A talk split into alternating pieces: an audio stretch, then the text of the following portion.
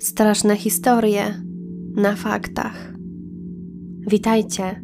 W dzisiejszym odcinku opowiem Wam historie nadesłane od widzów, w których opowiadają oni o swoich niepokojących przeżyciach. Niektóre z nich związane są z dręczeniem przez byty demoniczne. Historia od Olafa. Jestem współczesną praktykującą wiedźmą i wielokrotnie miałem bliskie spotkania z duchami, więc zdążyłem do tego przywyknąć. Gdy byłem mały, szczególnie często je widywałem, a aktualnie od czasu do czasu słyszę rozmowy różnorakich bytów. Wielokrotnie słyszałem też głosy mówiące do mnie, które doradzały mi w życiu. Na przykład w zeszłym roku miałem spotkać się z kolegą na pizzę, ale dosłownie chwilę przed wyjściem usłyszałem: Nie idź przez most. To była najkrótsza droga do miasta, w którym mieliśmy się spotkać. Prowadziła właśnie przez drewniany mostek. Nauczony wcześniejszymi doświadczeniami, napisałem wiadomość do kolegi, że spóźnię się kilka minut. Wybrałem dłuższą drogę. Wieczorem, gdy sąsiadka przyszła do mojej babci, powiedziała nam, że ten właśnie mostek się zarwał i utonęły dwie osoby. Możliwe, że gdybym nie posłuchał tajemniczego głosu, byłbym jedną z tych osób. Kolejna historia miała miejsce 20 września bieżącego roku. Moi rodzice wyjechali na weekend i zostałem sam w domu, a jako że byłem chory, to postanowiłem zarwać te nocki, by nadrobić zaległości w nauce. Gdy skończyłem uzupełniać braki z chemii, postanowiłem zrobić sobie chwilę przerwy. Później siadłem do biologii. Nie zdążyłem nawet otworzyć podręcznika, gdy usłyszałem pukanie do drzwi. Nie zdziwiło mnie to, bo często moja nienormalna sąsiadka chodziła po bloku i pukała o późnych porach do drzwi. Wyjrzałem przez wizjer na klatkę schodową. Nikogo na niej nie było, lecz światło, które włącza się na czujnik ruchu, było włączone. Pukanie w dalszym ciągu nie ustawało i gdy miałem już wracać do pokoju, usłyszałem cichy głos mówiący Puść mnie, on mnie goni. Trochę się przestraszyłem, ale nie miałem zamiaru otwierać drzwi.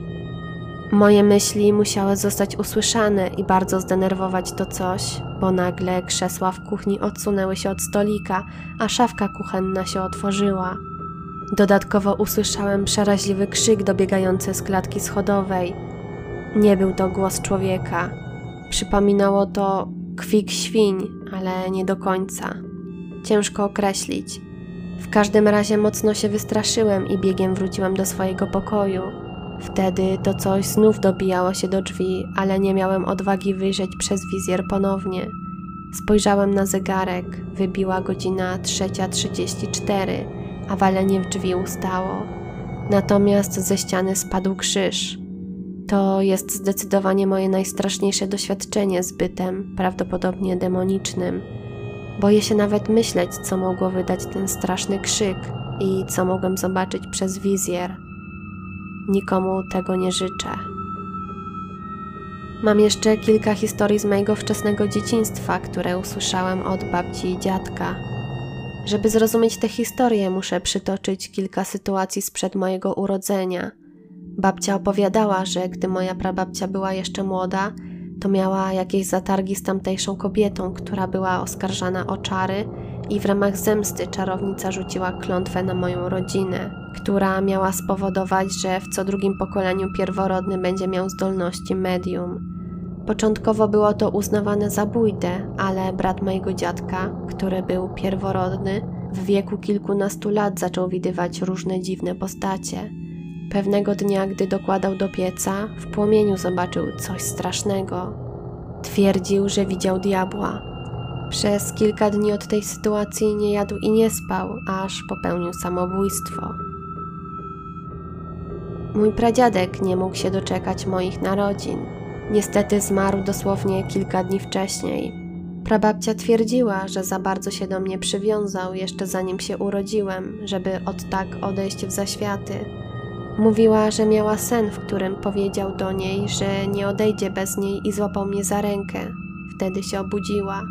Na podstawie snu stwierdziła, że pradziadek zostanie przy mnie, aż ona sama nie umrze. Pierwsze dowody na jej teorię pojawiły się bardzo szybko. Podobno pewnej nocy moja mama obudziła się, bo usłyszała, że coś mówię.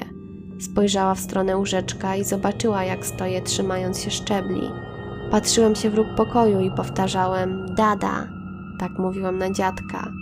Gdy usłyszałem, że moja mama coś do mnie mówi, spojrzałem na nią, a potem wskazałem palcem na ten sam róg pokoju i powtórzyłem z entuzjazmem: Dada! Oczywiście nikogo tam nie było. I ostatnia już historia wydarzyła się, gdy miałem około trzech lat. Jechaliśmy rowerami z dziadkiem leśną drogą. Nagle zatrzymałem się i patrząc w stronę lasu zapytałem dziadka: Co to za pan? Czemu nie ma nogi? Wystraszony dziadek kazał mi się nie zatrzymywać i jechać dalej. W lesie, w kierunku którego patrzyłem, znajdują się masowe mogiły z czasów wojny. Historia od Batshiby.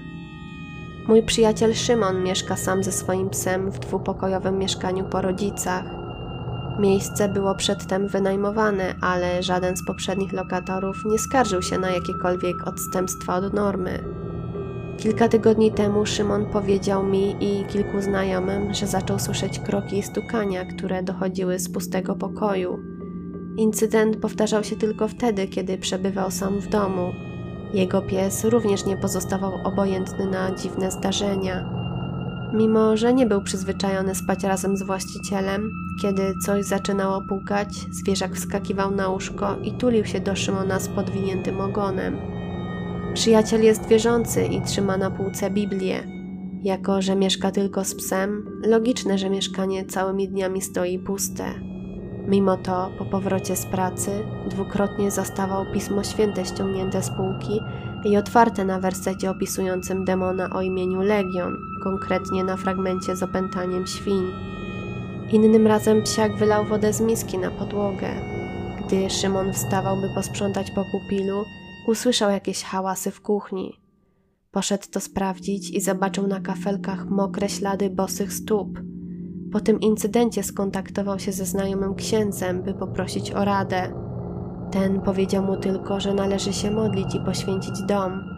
Zasugerował także, że złe siły obierają za cel osoby bardzo wierzące albo przeciwnie, wątpiące w swoją wiarę.